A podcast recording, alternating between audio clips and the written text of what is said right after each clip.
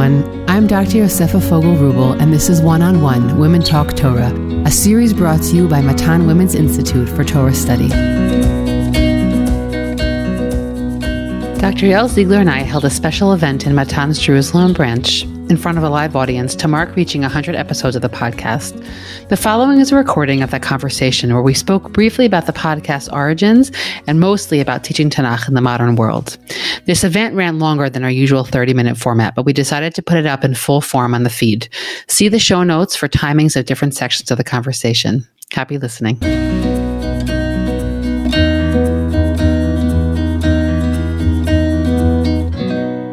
I just wanted to thank Matan uh, for enabling this project to happen, not just this evening, but the whole project of the, the podcast. Uh, I also want to thank all those who make the podcast possible, uh, sponsors uh, in all different shapes and forms. I'll also just add that all sponsorship is always incredibly helpful. Uh, it really enables us to keep putting out great content and to keep growing and, and having the ability and the bandwidth to keep thinking and, and taking on uh, new projects. Uh, and I also really want to thank, and I'm saying this also for those who will be listening who are not just physically with us today, I want to thank all the guests who come on to the podcast and really graciously give of their time.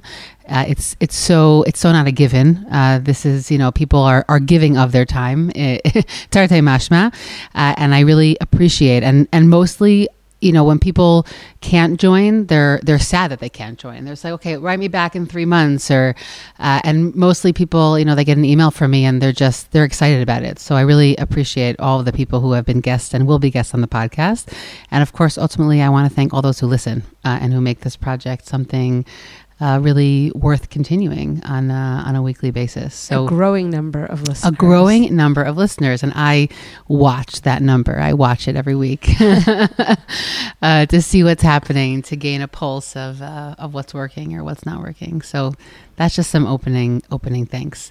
Uh, I guess I really wanted to start by by telling a little bit about the story of how the the podcast began, uh, and it was sort of a a a perfect storm of a number of factors. Uh, unbeknownst to me, before COVID hit, uh, a, a, lovely uh, a lovely couple had really wanted to put Matan out there through the podcast medium, and they had donated equipment uh, to Matan to to do podcast recording. The equipment was in the cupboard. if I have the story correctly, it was in the cupboard waiting for uh, waiting for the right person to come and claim it. Uh, and I was at home in the winter of sort of the second COVID year. And I had, at that point, she was still a pretty small baby. I was uh, a student much of the week, and we had moved back to the Gush Etzion area after an unsuccessful attempt at living in the South. And I was honestly trying to find myself a little bit professionally. And my husband, and I'm not embarrassed to say, as a loving wife, that most of the good ideas in my house actually come from my husband. That that my husband said to me, you know, I really think that you should start a podcast and we're big podcast fans. We listen all the time. We it's just it's always he we he and I listen to very different kinds of podcasts, but we both uh, we're both big big podcast fans. And he said to me, "I really I really think like you have this in you. I think that this would be like a good medium for you." And so I thought a little bit more, and then I approached I approached Chaya and and that's sort of where where it began. Uh, and she said, "Well, it happens to be we have all this equipment. if you could figure out what to do with it, then then maybe this will be a go." And so the first uh, the first ten episodes, we actually had somebody else, a lovely woman, who helped us produce, and she sort of did a lot of hand holding and helped me learn how to use the equipment and sort of the basics of editing. And after those episodes, uh, I took over that those those aspects myself. We still work with an with an editor who's does an amazing job, and uh, and I really appreciate them as well. But the sort of the technical and the editing sort of is me and and another person. That's sort of the team. And uh, and essentially, what happened is that we started off sort of doing shorter series, and then and then a whole bunch of episodes in, we decided to go into into the parsha theme. That was uh, at the encouragement of uh, of also people who love and support Matan, and it was a very good suggestion. And I guess I'll I'll just say for me that I love podcasts. Um, I, you know, Yael and I have spoken about this. We feel very differently. I, as the years have gone on, I, I feel more and more embarrassed in frontal teaching. Like there's something about it that I feel is much more um, vulnerable and exposed and exposing. And I think also through I work with couples and women, both as Yotzat Halacha and also as a Madrichat Kalot, and there was something about that the one-on-one format that I sort of started to love very much. Uh, there's also something very alluring about being able to talk Torah in your sweatpants. And that's not something that should be minimized. All those who taught through Corona also know how that was a gift. Um, so, so there's something about the the intimacy of a podcast conversation with somebody, but that you also get to to reach a lot of people uh, and even more people than you would reach in a classroom.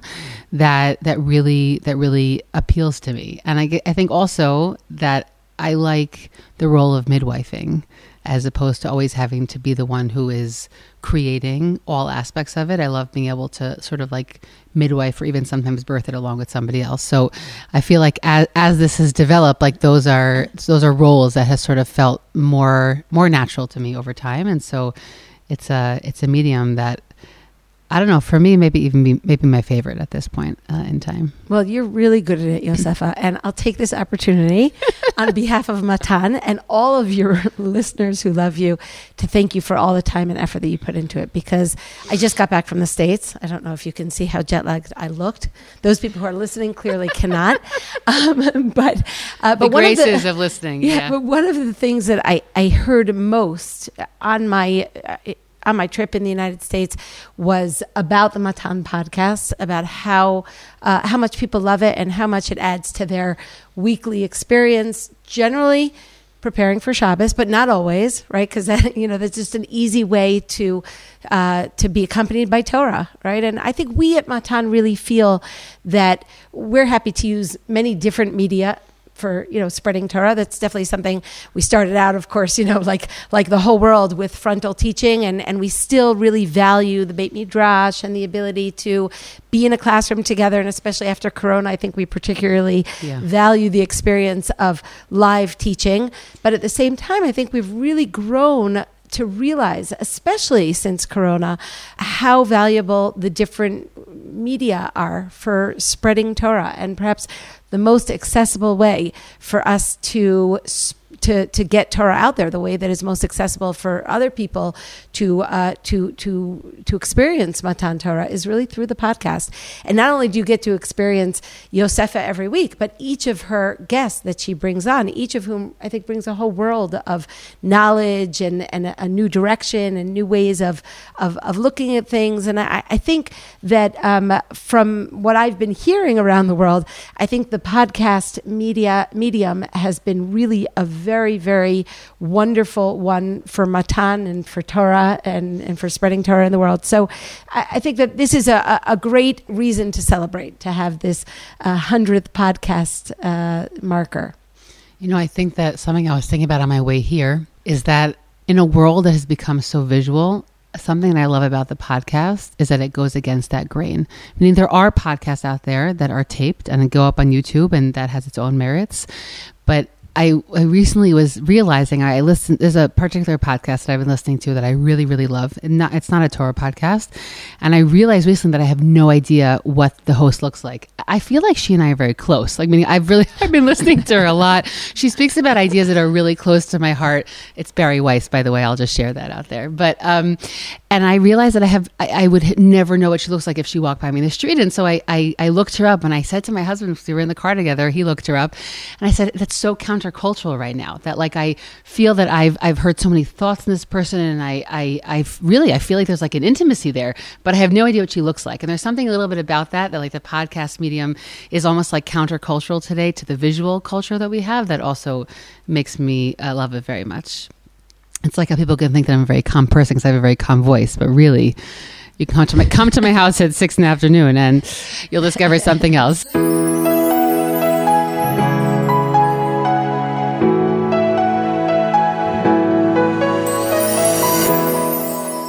What we thought to do this evening was sort of discuss some questions surrounding teaching Tanakh. I'll also just say, just to sort of make order here, which is that Yael, Yael was my teacher.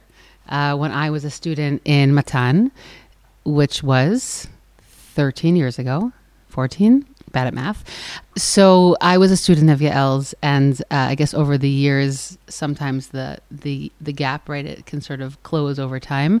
And so I appreciate Yael very much as someone who's really like helped me and helped me grow also in the world of uh, of Tanakh study and Tanakh teaching. And so we thought to discuss some questions. I'm going to pose them to Yael, but on this occasion, I'm also going to answer some of them myself as well. Uh, so, so we'll start with that, and and and then we also would love to open up if anyone else has questions that they want to ask. Uh, we'd love to hear hear that also. Okay, great.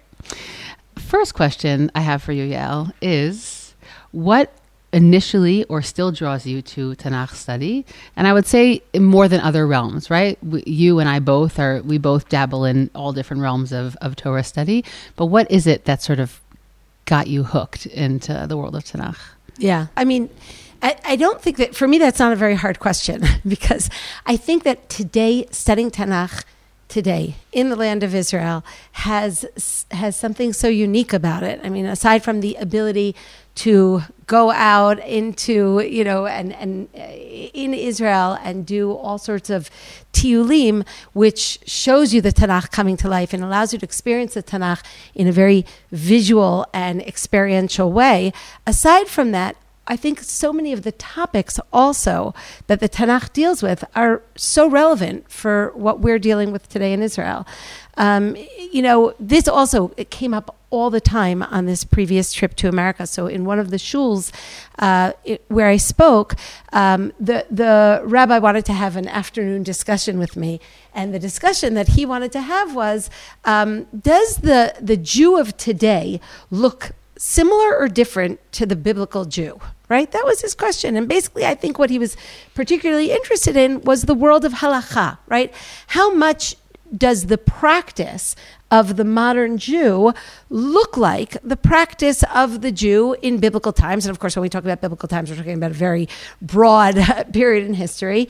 But you know, I said to him, I said, you know, it, it's a it, it's a question that I can answer, but the answer is going to be filled with gaps, right? Because really, the Tanakh is not so interested in the daily life and the daily ritual life of the individual Jew. The Tanakh is much more interested in nation building. It's much more interested in what it means to create a society, a healthy society, a viable society, a religious society, a society that is based on, on equity and justice and fairness and morality. And those issues, you know, it doesn't mean that that there weren't people practicing halacha. You know, in this case, we have a lot of absence of evidence, which, as we know, doesn't always mean evidence of absence, right? Doesn't mean they weren't practicing halacha. It just means that that's not really what the Tanakh is interested in. What the Tanakh is interested in is issues of leadership issues of um, how to create a welfare society, right? Uh, what it means to be uh, a, a, society that goes into war and maintains faith, right? What it means to set up an economic system that is one that reflects a both a, a sense of, of of justice and to create equity in society, but at the same time to have society have incentives to move forward. And all of these questions are questions that occupy us today, right? You know, and there's so many, uh, even even just like the, the, the question of unity, right? I mean, which is obviously one of the main questions that is on our mind today. I'm not saying we're doing it well, but I'm saying we are thinking about it. Yeah, yeah. We must be thinking about it. And what, because we're thinking about all these issues, we look very much like the biblical Jew. I think that that actually probably represents a, a difference between what's going on in your average Israeli, um, you know, Jew and your average American Jew? What kinds of things are you thinking about in your uh, daily quest to live a Jewish life? So for me, I think, I guess the, the, the answer to sum it up in, in one word is, is relevance. There's so much today about learning Tanakh that is so deeply relevant to what we're thinking about today as a, a, you know as a nation who's really given this great opportunity for the first time in almost 2000 years to rethink the central issues of of the Tanakh. Right. So you're saying that essentially what draws you into Tanakh today is that in a funny, ironic way, we're more similar, at least in our core thoughts and what occupies our minds and hearts, to what they were thinking in biblical times than perhaps what the, was occupying their life all the years in, in the more exiled existence. Well, certainly to what the Tanakh is is is showing us. I don't know Yeah, really no, what know. they were thinking Yeah. about in their daily life, and there are- there is um, there is ritual practice. It's it's actually quite different though. Most of the time, they are thinking about things like korbanot and Mm-hmm. things that also chagim, Shabbat, general things that have a more communal uh, experience to them.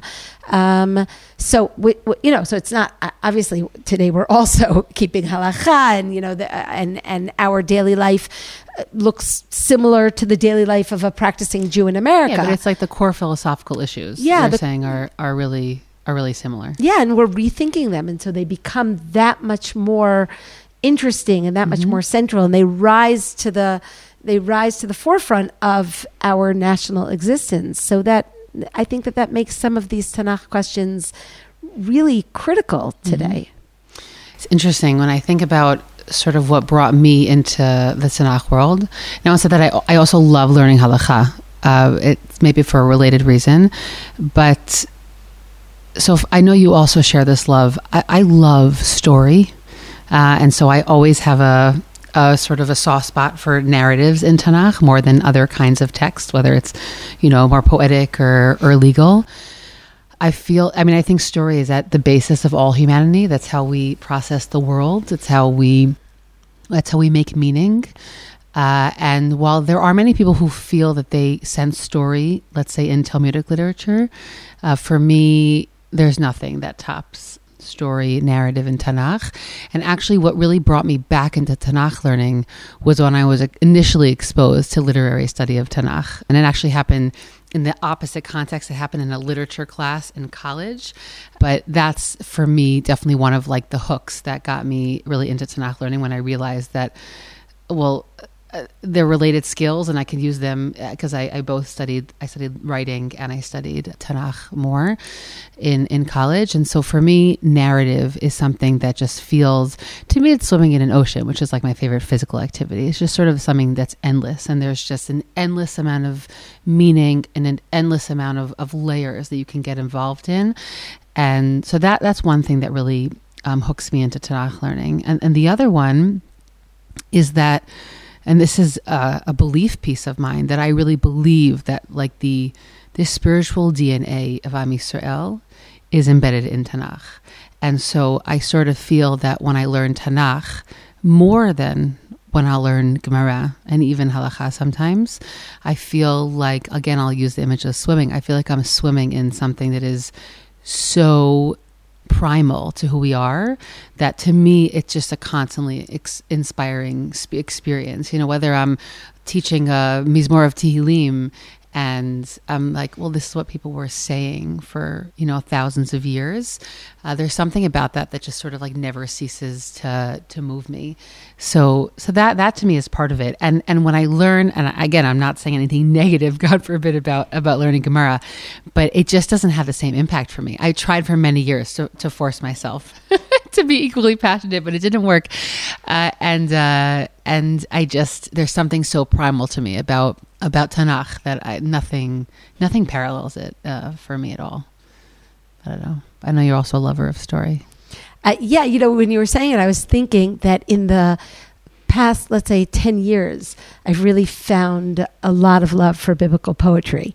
And particularly those sections of Tanakh that do speak to some of the events that I think really are um, current events. In other words, you know, the, the, the sections of Tanakh that talk about Shivat Zion or that uh, allude to um, these this period in history. I, mean, I can't get through, you know, through certain passages of Tanakh without feeling just overwhelmed by some of the contemporary relevance. Some of you, I see some of you in here, were with me in Yeshayahu, right? When we did uh, the Pirkei Nechama in Yeshayahu.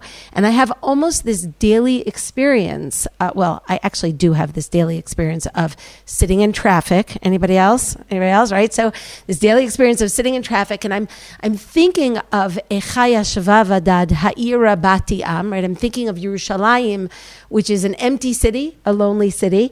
And then I'm thinking of how Yeshayahu counters that image by promising Yerushalayim that one day you're going to wake up and say, Sarli Hamakom, Gishali ve'esheva, right? Like, this place is too narrow for me. Move aside. I need some room. I need some living space.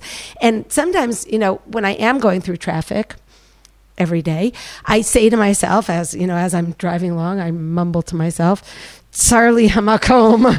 It's our bracha, right? So, so I, I have found, I think, a they lot are of, uh, widening the road. So you're saying the widening of the road of 60 is really a prophetic fulfillment of Ishael. It is absolutely, but you know what's going to happen is is a nice that perspective. I'll One think about it year next from week. it's too little, too late, right? So you know they widen the road, and by that point, Gush Etzion has doubled, and thank God, you know, more and more people have cars. You know, when I moved to Gush Etzion, I think many families didn't have one car, and now a lot of people have more than one car, and that's our bracha. It's a bracha of a, you know, of a society that has grown and has prospered, and these are wonderful things to see. And I think that I see the so many of the prophetic promises and the you know even Mizmorei Tehillim that describe the some really I think uh, remarkable visions. I see them coming to life, and I, I think to myself, you know, how, how can one,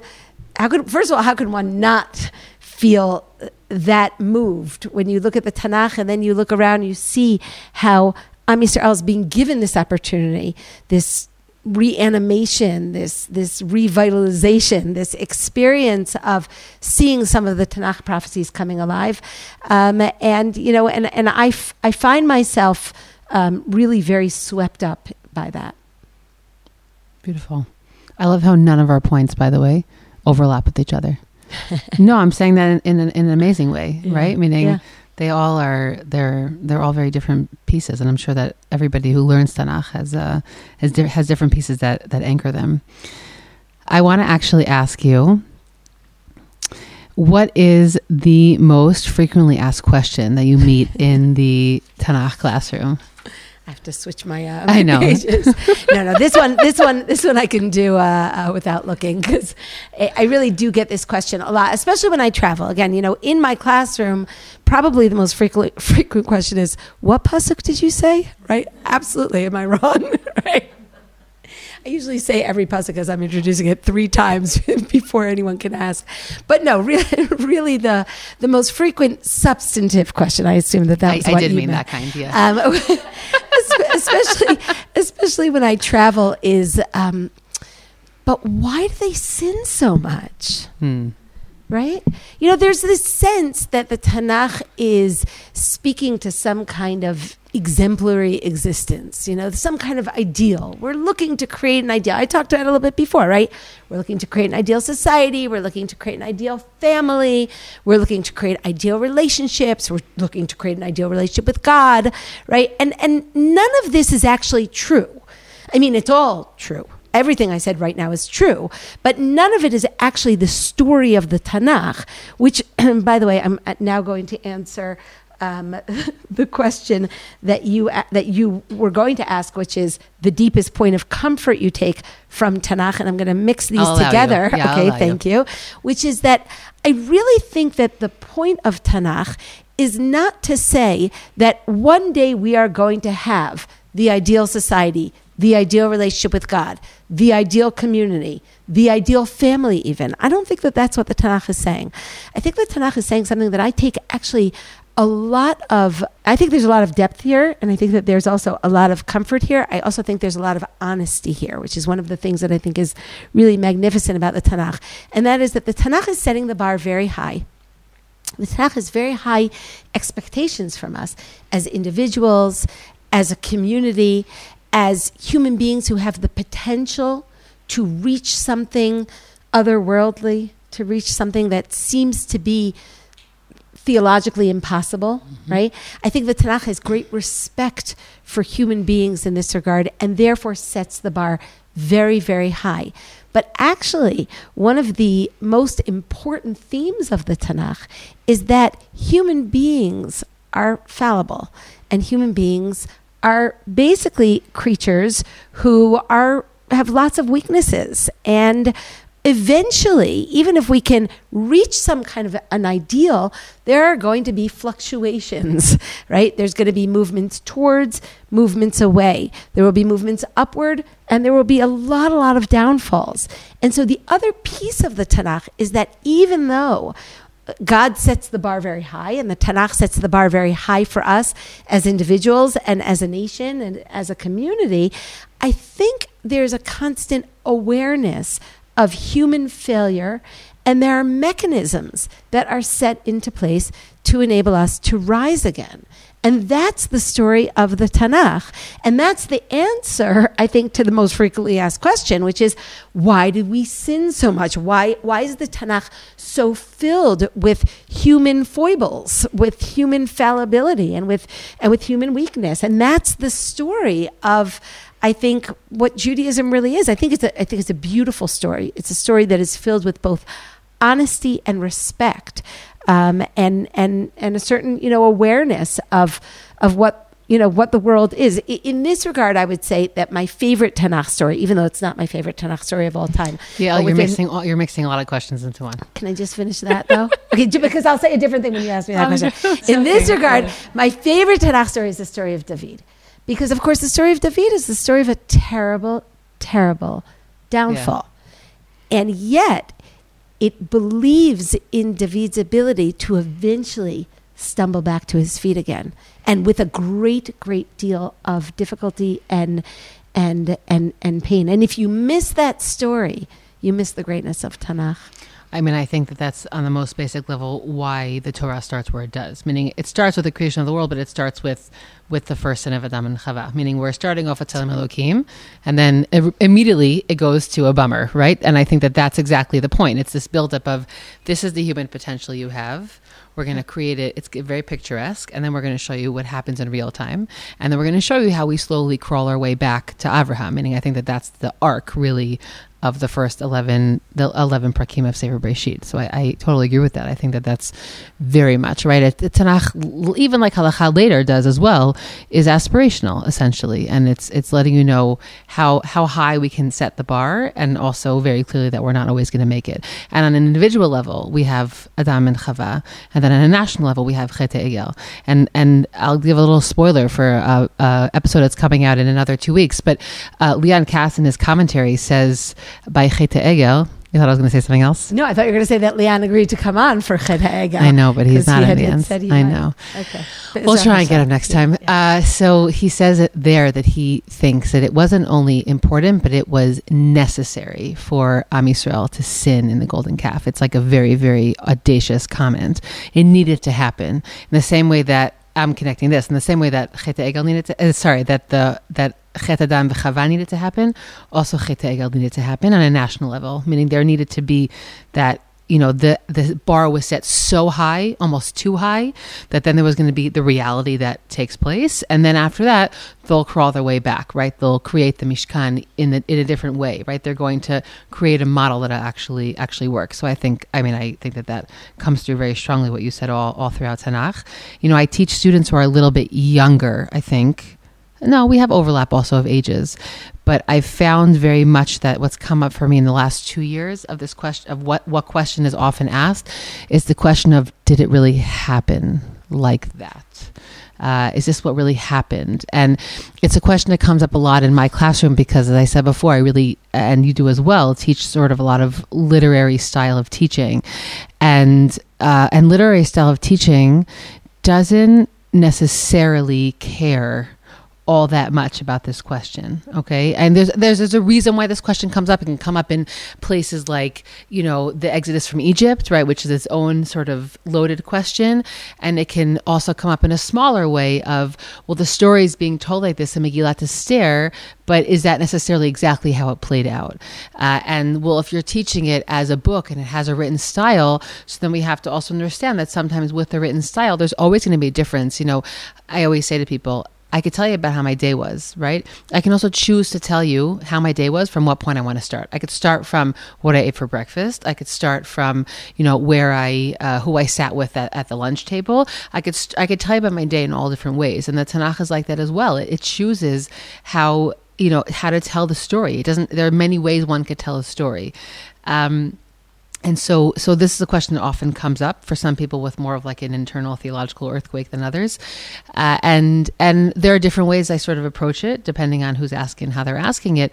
But i, I will say that uh, one of the strongest lessons that I always think about is the difference between something having a truth or something being true, meaning it is without doubt that everything in Tanakh, exactly the way it is written, holds boundless truth in it uh, and whether or not the event happened. If I went back in time thousands of years ago and I would look at the event and describe it exactly like that, to me matters far less than what is the lesson, what is the meaning that I sort of was able to take out from this story, from the way, or this narrative, or from this halacha, however, whatever is being brought in front of us, or this poem, uh, is far more meaningful than than the question of did something happen the way it is. I'll just add one more piece, which is that that question also comes from a very, um, I would say, early Western, almost sort of uh, yeah, Western way of thinking. We have a much more linear way of thinking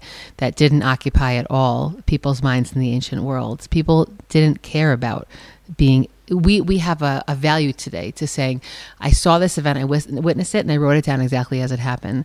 And that wasn't a value in the same way in the ancient world. And and i believe that you know dibra torah b'lashon b'nei adam certainly the b'nei adam who were experiencing it when they were initially receiving the torah and it's not necessarily as important or critical for the tanakh per se to be a perfect eyewitness in the same way that we value that today. So those are that's a question that comes up for me a lot, uh, certainly with younger students, and my answer isn't always satisfactory to them.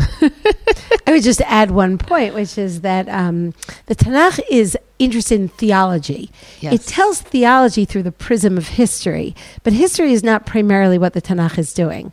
And a good example of that is is Achav, right? Who we know from external sources how powerful he was militarily. And from internal sources, we're much more focused on how uh, problematic his wife was.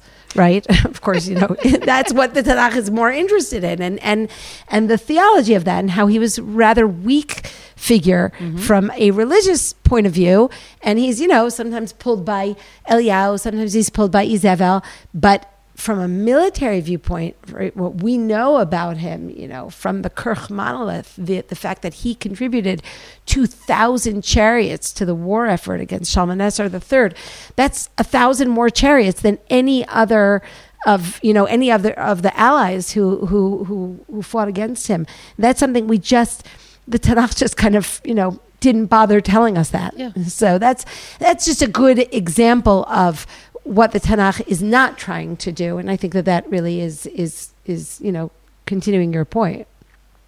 So, if it's okay with you, I want to go to a little bit of a loaded question. Okay. okay. Um, and I want to ask you about what the- was there is there a theological dilemma in Tanakh that you feel challenges you, whether in the way that Tanakh presents a certain topic or an actual theological idea that Tanakh itself reckons with? Is there something I'm sort of looking for that a challenge point for you when you when you read or learn or teach? Yeah. Well, I mean, I guess there's a macro and a micro, right? The macro question I think is really the the the basic Tanakh or human religious question, which is what does it even mean to have a relationship with God? I mean, that's what the entire Tanakh is about, right? And and that is something that I think that all religious people struggle with. And and you know, we read it, we see it, Moshe, panim al panim, right? Kasher yidaber ish el ehu, right? If it were not written, I could not say those words, right? God speaks to Moshe face to face like a person speaks to his friend. And that's a challenge. I mean, it's a challenge to teach what that means. It's a, ta- a challenge to to to to understand what that means, to try to somehow endeavor to experience that. But that's that's a very general kind of answer. Uh, on a on a more you know in a more specific answer, I think that you know there are certain Tanakh stories that I can't imagine that any person doesn't struggle with, and if they don't, then I think that they're not reading it correctly. And the best example of this is Akedah Yitzchak. We're getting there for those of you in my Wednesday morning class, Bezrat Hashem, right? Um, Akedah Yitzchak, I mean, what does it mean? What is God asking Avram to do? And why does he ask him to do it if he doesn't really want him to do it? Mm-hmm. Right? So, I mean, you know, I can give the entire array of answers that that we're going to find and, and we will do that right on our source sheets but what i really want to say at the end of the day is is that that chapter is unsettling it's unsettling. And I think that that might be the reason that we read it on Rosh Hashanah, because it's not necessarily the, the most obvious chapter to read on, mm-hmm. on Rosh no. Hashanah. I might look for something, you know, that has more about, you know, I don't know, tshuva or, or, mm-hmm. or, or, or, something, something different, right? But that, that, I think the idea is to sort of throw us, right? It unsettles. It should be troubling and and it remains troubling and it should remain troubling. That's what like I, I think that there is value in not always resolving all of our questions because ultimately we look at a world where human beings are are not resolving all of our theological questions. And you know i mean that's something that i explore a lot when i talk about echa in, in my book. Um, and and i think that on a narrative level I, I feel it the most when I experience Akedah Yitzchak and when I, I walk with Avram uh, into that into that absurd uh, test that he has to undergo. You know, it's interesting. I, I want to pick a little deeper at the the macro that you mentioned, which is this idea of like what does it actually mean to have a relationship with God. So I've been putting together the Vayikra series, which I'm going to start recording next week, and one of the ideas that a, a chavruta and friend gave to me. She said, "Well, why don't you explore what it really means to meet God?" And I was like, "I don't think I'm going to do that for for Vayikra." You know, in all the ways that Vayikra is suggesting to, and I, I said, "I this feels like a little bit too audacious for me."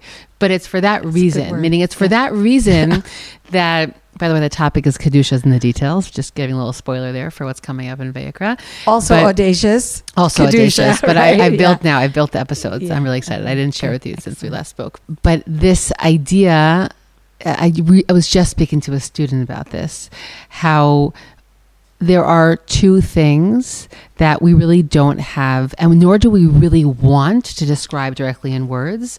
One is a relationship with God and one is our romantic love in our life. Like there are two things that are so deeply intimate to us that there's a reason why words shouldn't do them justice and why uh, even for example in Shir Shirim there's a lot of imagery that's used to describe it but there's no right it's it's showing not telling because we don't really want to tell.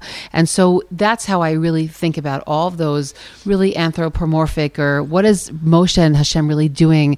We're not supposed to get get it. Do you know? Meaning, it's we don't want to get it because, it, like all things, we like to feel almost there because there's something much more thrilling and moving.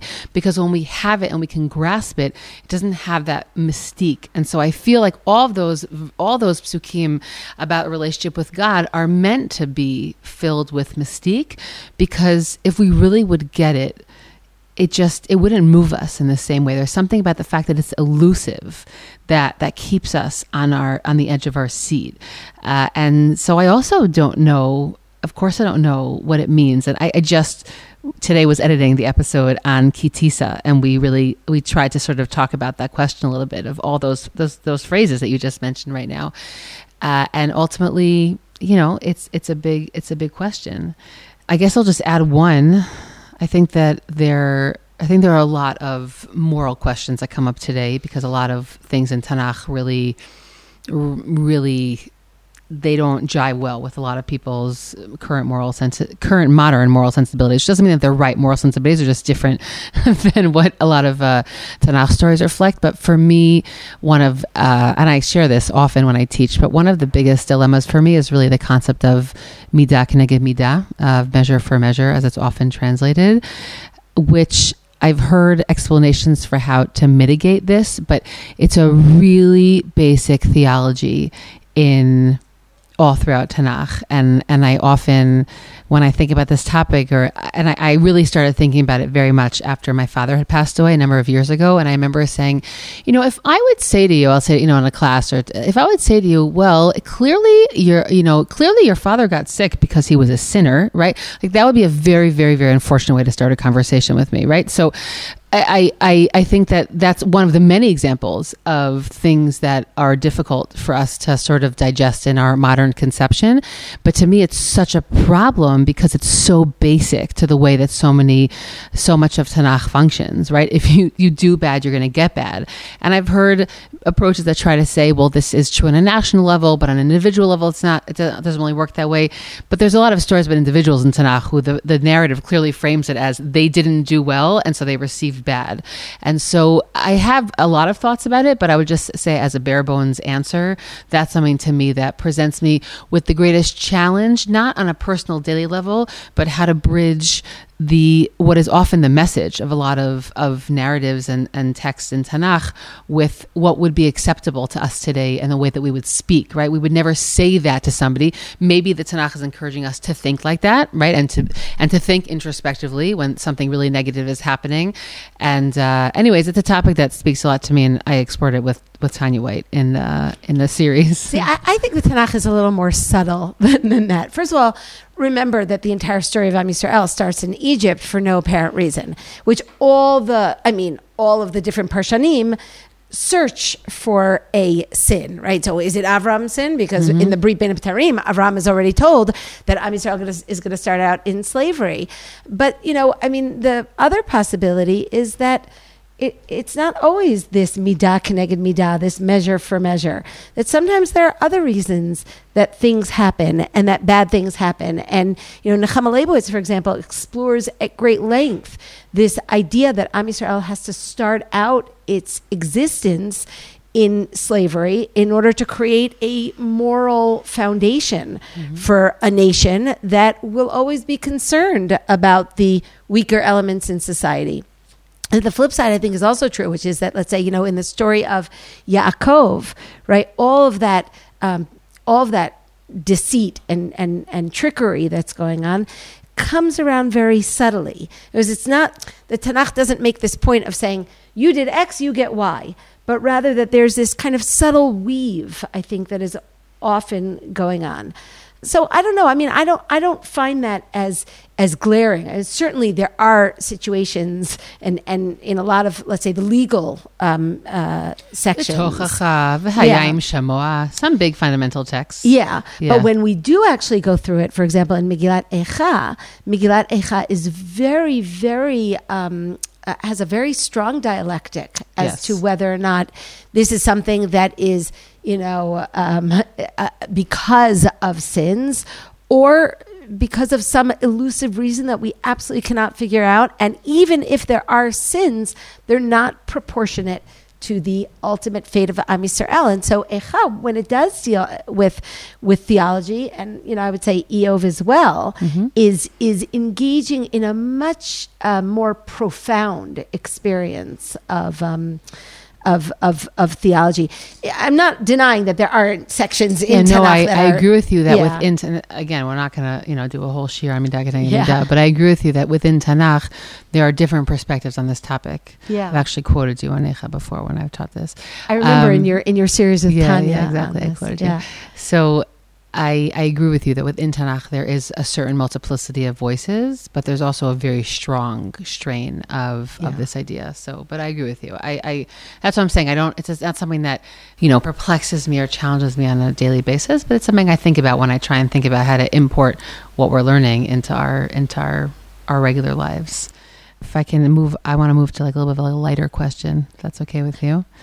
Um, I had no answer to this question. Well, I had it right away. I knew which one you were going to ask. I knew you would have it. I wanted to know, Yael, what is a Tanakh moment that makes you laugh or that you find humorous? I had nothing. I had nothing to write. I couldn't think of anything. I'm, I'm way too serious for my own good. So I had a couple, but but the uh, the one that immediately came to mind is in uh, uh, Shmuel Aleph Perak. Oh, okay. Okay. I So was when- thinking I'm supposed to say this, but I don't think it's funny. I, Okay. I, I actually think it's it's quite hilarious. There's this moment when um, when Shaul Shaul went to find his his father's donkeys, right? And he can't find these donkeys, and he gives up, and he says, "You know what? Let's just go home. I don't want my father to be worried." And his his uh, servant, his boy, who doesn't get a name, says to him, "No, no, no. Let's go find uh, let's go find the Navi." And Shaul says, Well, you know, I don't have anything to give to the Navi. I have no bread. We have no money. And the servant says, No, no worries. I have all this stuff. So the servant has everything that Shaul doesn't have. And they're, they, he, you know, they, they, they make their way towards the Navi, but they can't find him, right? Because, you know, Shaul doesn't know exactly He how to find the. Navi, right? Yeah. yeah, he doesn't really know, right? So it, as they're walking, they see these girls who are coming back from having drawn water. Okay, so what does that mean? He sees girls coming from the well. It's his betrothal scene, He's right? supposed to get engaged right now. He's supposed to get engaged. He sees these girls, right? So he turns to them and he says, "Hayesh bazeh haroeh." Is there a prophet in town? And this is the answer of the girls, okay? Vata'anena otam vatomarna, right? They answer him and they say, Yesh, hine lefanecha, maher ata, ki hayom bala ir, ki zevach hayom la'am babama, ki v'achem ha'ir kin timtze'un oto, b'terem ya'aleh habamata le'echol, ki lo yochal ha'am ad ki hu yivarech ha'zevach, acharei chen, yochalu ha'kirurim v'ata alu, ki oto hayom timtze'un oto. Okay, then when I teach this, right? So by the time I get to the end, I say, like, what did that mean? Can anybody translate that? And the answer is no, because it's nonsensical, right? It actually means nothing. Right? So the Gemara also picks up on it, and the Gemara says several things some of which I won't say. I have no interest in saying that women talk a lot. I'm not going to say that. But the, the, the, the, I think the, the well known answer of the Gemara is a kolkach lama. Lefi shayu mistaklot al yofio shel Shaul v'lo ayu sveot mimenu. Right? They were looking at Shaul. He was so handsome. He was tall and, and had this, you know, comportment of a king. And these girls see him, and for them, it's their betrothal scene, right? They're coming from the well, and and the uh, Barbanel actually describes that they're all talking over each other, Right. right? It's Everybody's to be- talking it's over each other, like, voices. no, no, look at me, look at me, look at me. And what are they saying? They're saying absolutely nothing. And the Tanakh does, I think, a marvelous job of of of presenting this very um, lively, very. Um, funny scene where all these girls are saying absolutely nothing, but they just don't want Shaul to leave. Like, yeah, I know he's right there. Just today, I saw him before. I, I think that he's doing that. No, don't worry. If you get there, you won't be too late. And you hear all these things that they're saying, and the the actual, you know, sort of ending of the scene is also funny, which is that the next pasuk is Vayalu Ha'ir. He actually doesn't respond to them. And so there's this sense that Shaul he, misses his betrothal scene here, right? Or he is not, that's not what he's looking for. Right? He's looking for the donkeys. He has a, a very, very, you know, kind of tunnel vision going on here. It may also prepare us for something about, you know, Shaul's lack of continuity. His, he's, he's not going to have the ability to sustain his dynasty. Maybe we're also being prepared for that here, but that, that's not so funny. So I'm, I'm going to leave that aside. But I, I, I think that the actual, um, The technique. You're saying the technique the itself technique is, is, great. It's Right. just great, and it's a great um, it's a great moment in a classroom because you know you said you're serious. I tend to be a little too serious. I'm always I'm always amazed by you know my colleagues who can make jokes in front of you know in, in classrooms. That's not my uh, that's not my skill. But um, but I but I do think that the Tanakh sometimes does it for us, so that that's fun. You know, the same technique is also used in the book of Yonah, where we also have the multiplicity of voices of the sailors who ask like seven questions to Yonah at the same time. And that's Oh, also the yeah. Parshanim speak about the fact that they were all asking at the same time. And that's why it's like seven questions in a row. But it's a similar technique. But I, I have nothing to add to this. I can't, I don't know. I, I don't find myself laughing over Tanakh. It just, it just, it just doesn't happen to me very often. There are things that I love, uh, which maybe, maybe I'll ask that, meaning about about a favorite, a favorite parak or pasuk or maybe even a midrash that, that comes to mind, something that you just like love. Do you want to answer first? Um, I could answer first. Yeah. I mean, I think that uh, I don't I don't totally have a reason why, but definitely a favorite parak of mine is is the second chapter of Shmot. I love the birth of Moshe. Uh, I think that to me, it sort of like holds in it sort of like the secrets of everything else that comes after, not just in the book of Shemot, but even broader than that. Uh, I love the appearance of all the women. Uh, I think that's also prob- probably a favorite of mine. And I just think that it's one of the most masterfully constructed prakim. It, I don't know, something about it. I don't have a reason why, but it really, really, really moves me. I did also spend a lot of time in it for my doctorate. So usually after things you write in your doctorate, you hate later. Um, but I actually... but I actually ended up liking that one in the long run. So, uh, so I really, I, I love, I love that scene and I love the division of sort of his birth and then his youth. And you know we're given the the information is so paltry that we have about our biggest heroes. And so to me it's just like it's that one peek we have into the background of Moshe. And I feel like it just really holds all the the secrets that we'll need to know later on. Yeah. Did you want to respond to that though? No, I agree with you. I, lo- I mean, that was not the one that I picked, but it- uh, definitely Shmo Parak Bet is a magnificent parak. I, I think it also appeals to our literary interest. It has Yeah. such a um, such a wonderful structure that really so nicely reflects the meaning. So it's it's also uh, for me it's a go to parak to try to demonstrate different literary techniques and how they how form always reflects meaning. So that I'm trying to think. Maybe I learned it with you. Maybe maybe we did that all those years be. ago in the Tanakh program here. Um, that that's definitely a favorite uh, a favorite parak. Uh, I definitely definitely my favorite section in all of Tanakh is the first eleven chapters of Bereshit by far. I, I also it's for the same reason. Something fascinates me about feeling like I'm digging into like the most primal piece of things, and so to me, uh, I love teaching Bereshit Aleph through. Aleph, I think that it holds in it the keys to all of human functioning, including, as you said, all of our failings. Um, I to me, that's just there is really nothing better for me than the first uh, eleven chapters of Breshit, and I couldn't I couldn't think of one pasuk that I loved. And I, I knew I was going to regret that later because I know that I have, and I'm just not thinking about it right now. But I did think, in honor of Purim that's coming up, that the phrase "Vatilbash Esther Malchut" is one of the most moving phrases to me. This idea that, well, obviously, literally, right? She got dressed up to have the appropriate audience with the king. But the idea that, like, the clothing makes the person, I'll swap out the man part, the clothing uh, makes the person, that she needed to assume an identity. And so, you know, a little bit fake it till you make it. Uh, to me, there's some, just a real again a real like essential teaching there about the fact that a we can transform ourselves um, when we need to like we have that ability within us and that um, we all we're all princesses you know? I really i have four daughters. I think i've said that 75 times on the podcast. It may be a central feature of my life. It's so about to change in whatever way. in whatever way it's about to change. Um, so uh, so yeah i just i this to me eh, because also i guess there's as a side topic there are parts of Megillat Esther that i deeply struggle with in terms of like the broader story. But that to me more than like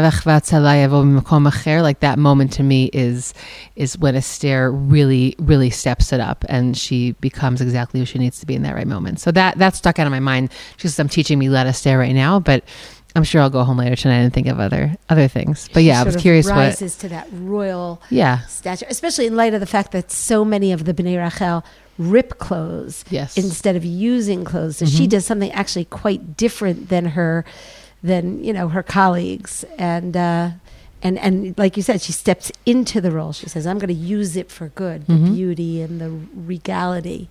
So yeah, that that is a I think a remarkable moment. What are yours, Yael?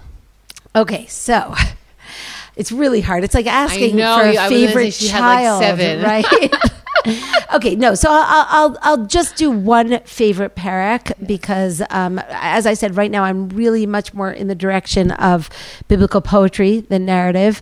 So, and and you know, don't take this really as favorite. I'm just gonna like you know just throw out a parak there, um, and that is uh, Kuf Bet in Tehillim. Oh, and for the I'm same writing on reason, on are you? right now. Yeah. Oh, for, Love it. for- yeah. Yeah. For the same reason that I said before, which is so the contemporary relevance of it. You have this beginning section of the parak, which is describing the horrors of some national calamity, right? This, you know, description, it starts, of course, Tfilah la'ani ki ya'atov, right? V'lifnei Hashem yishpoch sicho. This is something that we sing, right? It's the, the tefillah uh, where we're pouring out our hearts to God. And there's this description of ki chalu ve'ashan yamai ve'atzmotai kimoked nicharu, right? My life goes up in smoke, right? My, my, my bones are being burned, right? I mean, to me, this is such 20th century imagery that it's just, it's, it's hard for me not to feel that these descriptions relate to things that that that we are currently thinking about. But what's really remarkable, I wouldn't I wouldn't choose a parak about the Holocaust. Obviously, Yeah, I was going to say you're going I'm- down I'm a, far a too- very non-you no, route. but also it's, it's really not my personality so much. I, I tend Yeah. to, to to have a more cheery kind of uh, outlook. But I mean, you know, when we at- schmooze, I like to say that she's the sunshine on the cloud. But yeah, okay. and as as we progress through the parak, all of a sudden there's this just there's this 180 degree switch in pasuk yud gimel. Ve'ata Hashem leolam teshev. which is a pasuk that we also have at the end of Echa, right? But you got it forever. You're eternal, and therefore, you know, you, you you can you can do anything. You can you can change things over an instant.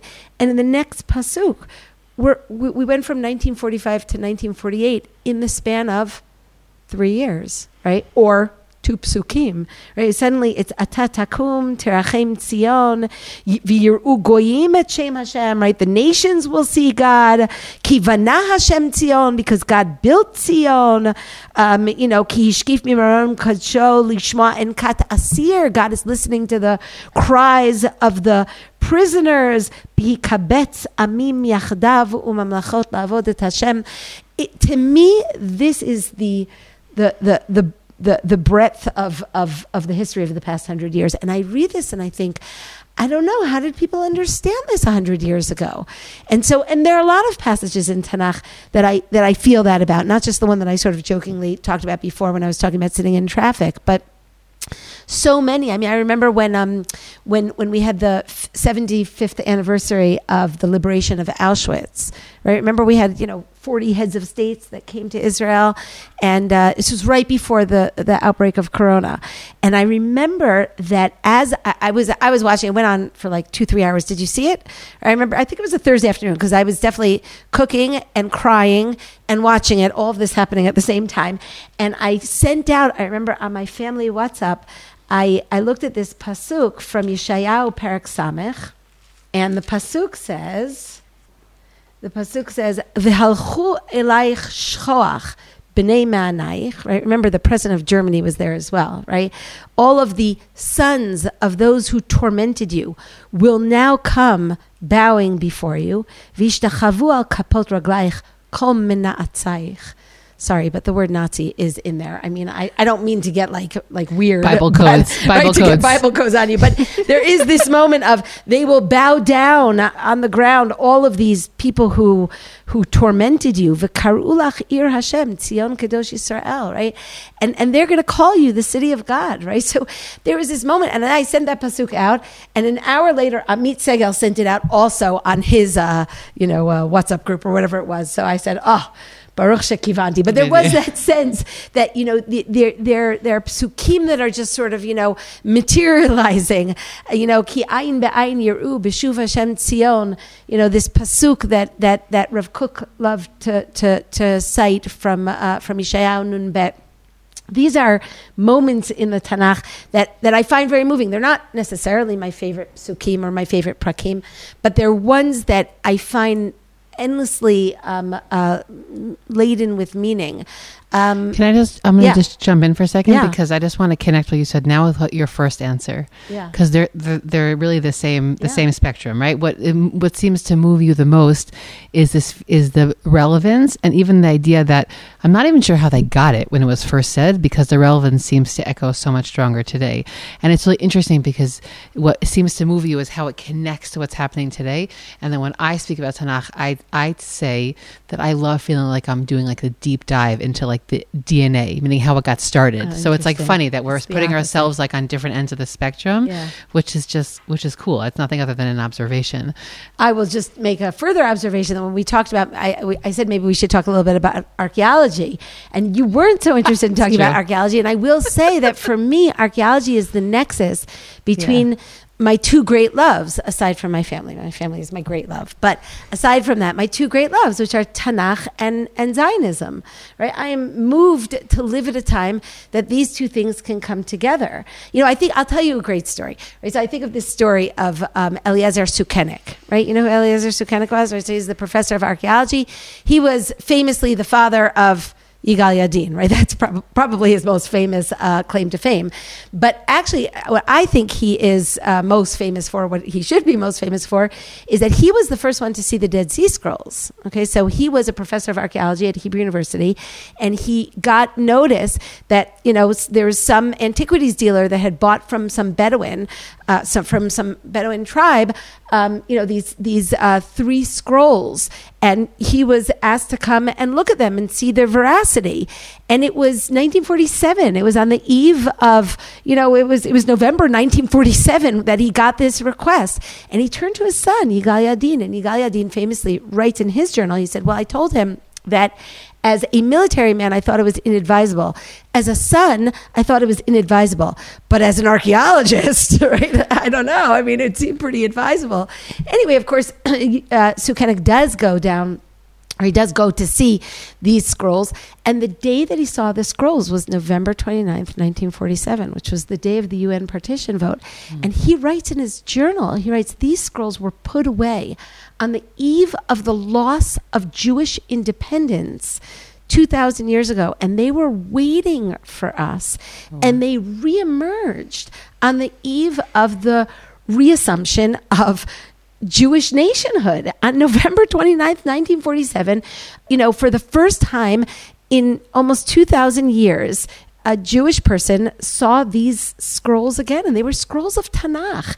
And they created this continuum. It was a continuum of our connection to the land and our connection to Tanakh and our connection to building nationhood in this land. So for me, that's a very symbolic story. Mm-hmm. And it's also very emblematic of what what I'm looking for right now. It may not be what I what I the only thing that I look for in Tanakh, but when I do um, uh, teach these sections of Tanakh, for me it's a very um, it's a very overarching experience. It speaks to many different um, aspects of what I think is remarkable about being a, a Jew at this time.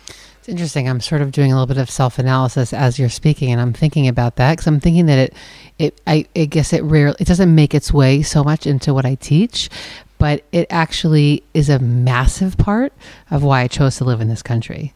So I don't know, I don't know why. I don't have an answer to that, but I'm thinking about how I remember that when I was in seminary for the year, and we didn't i didn't do so much tanakh learning that year to be quite honest but one of the wonderful teachers that we had i remember we were on a tiul and this concept of like a tanakh tiul like i never i never met this concept before in my life i'd never really been in israel before and the, we like they stuffed all of us into this cave. It was probably one of the Bar Kochba caves. I don't even remember anymore. And he had this like really beautiful. He still does. Rav Shinkalevsky. Shout out if anyone here knows who he is. Uh, but he's a rabbi in Beit Shemesh, and he started reading in his really like just really resounding voice of uh, Maskila David Beoto Tefillah of uh, Mizmor 142. And this idea of, again, forget even all the words surrounding it, but David being in a cave. And I don't even remember what happened. I remember that we sang, but it was that moment of connecting, of connecting Tanakh to the reality we were living that without a doubt is actually one of the main reasons why it became clear to me very quickly in sort of one of my first encounters in Israel that this is where I clearly had to had to live. And I would even say that I- where I eventually now live and it seems will live please God for many coming years uh, that the the feeling that Tanakh is sort of just springing forth from where I'm looking outside is undoubtedly one of the things that anchored me and drew me. And i mean i would say even like eternally bound me up with this place. So i i agree with you in terms of how moving it is. For some reason i'm i'm not sure why. It makes it sort of it makes it less into into the ways that i teach. But i to me it was just one of the most powerful reasons why i was that i could never be anywhere else you know i wanted to open up if anyone in the audience has any questions if you don't, that's also right. We, we can keep going forever, Yael and I. Right. But we won't. We won't. Don't worry, we won't. We're, we're going to. See, I'm jet lagged, so for me, it's getting earlier, right? the rest of you, it's She's just late. getting going. First of all, thank you. This has been awesome. Um, a question that I have as somebody beginning to teach Tanakh myself, my students struggle a lot with now that they're finally reading the psukim because they've never read them and they've been told stories and they don't know what's pshat and what's midrash. As they read the stories about these biblical heroes, they don't like them very much. My students especially struggle with Yaakov in a very real way. And to go back to your question, like the idea of modern morality, they're like, he's a terrible son, he's a terrible father. How do you deal with students who really, again, this modern morality question when Tanakh seems to disagree with their modern morality? And how do you tell them that their hero, like, relate their heroes back to them when their heroes seem so far from them? That's Yeah, excellent question. Yeah. You want you want to start? Yeah, I mean, part of it I think is what I was trying to say before when I spoke about what I uh, what I think is really m- maybe the most asked question, right? So your question is subsumed under what I see as the most asked question, which is why so much sinning? Why so many things that seem to be deviating from the course that the Tanakh is, is, is showing us. I mean, Yaakov, I think, has, you know, each story has to be learned in its own context. But I think the larger uh, answer to these questions is, is that the Tanakh is showing us human beings in all of their struggles, in all of their downfalls, and their sort of getting back to their feet again. Um, one of the things that we really see with Yaakov, and this speaks I think, also something that we were talking about earlier, which is that, you know, there's a very um, subtle um, uh, kind of straightening up of Yaakov, right? Yaakov goes from Yaakov to Yisrael, which is the Right. the twisted to the He to was the, bent- bent to the straight. Yeah, and I, I I think that the Tanakh does a very kind of um, I think a very beautiful job of showing how Yaakov's life uh, becomes a series not just of the things that, that, that he does wrong, but also the ways that the that his life is teaching him what he's doing wrong.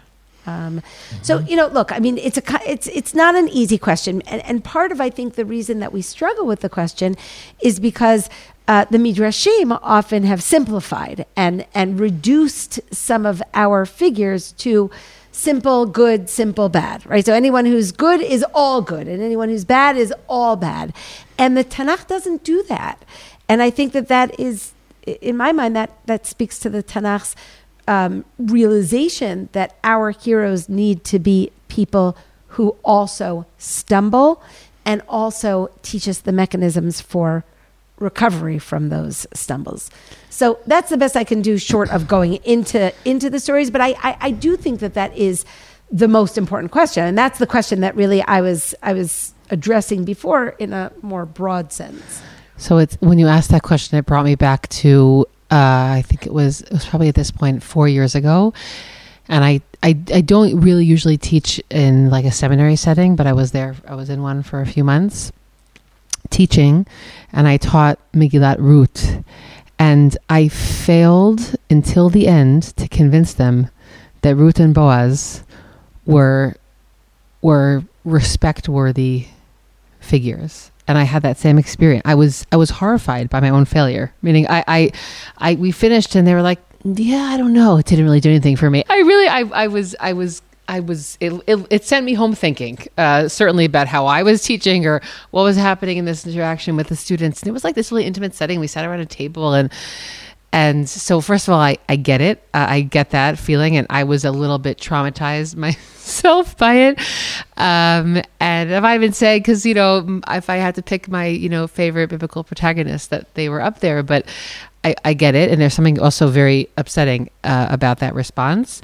Um, I think that it just as a compliment to what Yael was saying now, which is that I think that not even connected to the midrash, but I think sometimes we have to start off with speaking with students about what does it mean to be a hero? Meaning to go back to that fundamental question it's the same answer you gave just sort of like framing it differently of a hero it, we tend to think of a hero as somebody who is perfected or and we, we like to pretend that people function that way. Um, but but nobody there are people that are born with greater potential than others or born with sort of capacities that are far beyond other people's potentials uh, whether they're a level of energy or how many things they could do with the same time or or how much you know how much they could think or, or contemplate um, or their spiritual potential of how close they could be to a world that you can't see but i think that first like we have to sort of unpack this question of like what does it mean to be a spiritual hero? Tanakh is never going to present unless they're a flat character tanakh is never going to present them as being someone who didn't have struggles whether within themselves or with other people. So i think that like there has to be some sort of like ground rule setting not only about how what language do we use to speak about our you know biblical heroes which i think is an important conversation to have also in many settings We have to sort of set the ground rules of the kind of language that's appropriate and not appropriate uh, which is a, a wide variety of language depending where we're teaching but i think also this question of like who are the people that you look up to even outside of Tanakh. Like, let's start with that, right? And some people really are attracted to the perfect kind of figures. I tend to find that largely as people get older, they shy away from that. And the people who sort of stick in their life longest as role models are people who they've they've seen struggle and they've seen them emerge from those struggles and come out uh, with new layers to humanity with uh, with new amounts of depth. And and so that's not everybody. And certainly not going to speak to every you know high school 18 year old but i think that i would sort of like try and unpack some of those basic questions with them before even getting to the actual text. We have no perfect biblical figure. yeah no one Not one. no one unless, unless they're not really known like you know Charvona he's perfect but Well, Chazal say he's shy, right? Ishai had uh, Right. never sinned. Okay, so you know that's no, I'm that's just, right. I'm just, I'm just, no, Right. but that's my point. My one. point is, is that they're only perfect if we see very little. Yeah, yeah, exactly. The second you're going to see more of somebody, you're going to see that they have, they have freckles. You know, yeah. It's Es- not like especially, I think I think the family thing is also a really interesting kind of you know we talk about it. Let's say not perfect in terms of sinning, and not perfect in terms of the relationship with God, not perfect in terms of their relationship to the to the nation. But I think this idea, family's complicated, right? And you know, I will, you- by the way, yeah. not not just to um, self promote uh, both of us, but that was a great episode we did on sisters on uh, Rachel Mm. and Leah. We did for the Breshit, which, by the way, the Breshit series was okay. I'm not going to say picking a favorite child, but I love that one. so, but you but have to pick a favorite episode in the. I can. No, I can, by the way. I Yeah. totally can, but I won't do it in public. So, um, but but you spoke to that really well. So I also want to just reference anyone who's going to be listening to this at home that that idea about imperfect within the family and struggling with family, which Tanakh is so good at bringing to the fore. Uh, we really unpacked a lot of that. See, I think what in the end, what's beautiful about all of this is that so many of the struggles that we have today, we can find them in in the Tanakh, and you know, you look at the fact that. You know that that mo- the avot were dealing with how to pass on values to the next generation, right? So we sort of think we invented that one, right? Like every generation thinks that they invented that one, right? You know, like oh, there's never been a generation like today with kids who have you know who have, who have left the path of their parents. Right, except that there's been every single generation until today, right? I mean, that's that is it's part of the story of humankind is that we are struggling to to have to have an ideal life in a in a in a world where we're not ideal, right? And I think that that is a very I think it's very valuable. To me, it speaks to uh, the honesty of Tanakh and the genuineness of what the Tanakh is trying to teach us. And which, by the way, is one of the main reasons why I think people didn't learn it for many, many, many, many years. Because Tanakh, certainly in a very difficult world of Galut, right? It was much easier just to reference it as through psukim through the Gemara, uh, because Tanakh presents us with, with a much messier reality than I think up until pretty recent history people wanted to really see up close, and I think that that's that's a big piece of it. It's we we got very used to the prism of of halacha, midrash halacha, and and. Uh, that didn't necessarily pick out easy things over hard things, but you didn't have to reckon with with like these moral questions and the narrative in the same way. And I think that we are, you know, the past few generations. I'm I'm indebted to all those people who started doing that. I think really picked up that that quest and to try and make meaning out of really messy messy situations and i think that it's something that is is renewed not new but renewed in the world I hope you've enjoyed this conversation as much as I did. I'm Dr. Yosefa Fogel Wruble, and this is One on One Women Talk Torah, a series brought to you by Matan Women's Institute for Torah Study. One on one and women's Torah learning a small favor by sharing this podcast with family and friends so that we can reach new listeners. You can stream and download these episodes on Spotify, iTunes, Google Podcasts, SoundCloud, and Matan's website. Don't forget to leave us a five star review in the comments.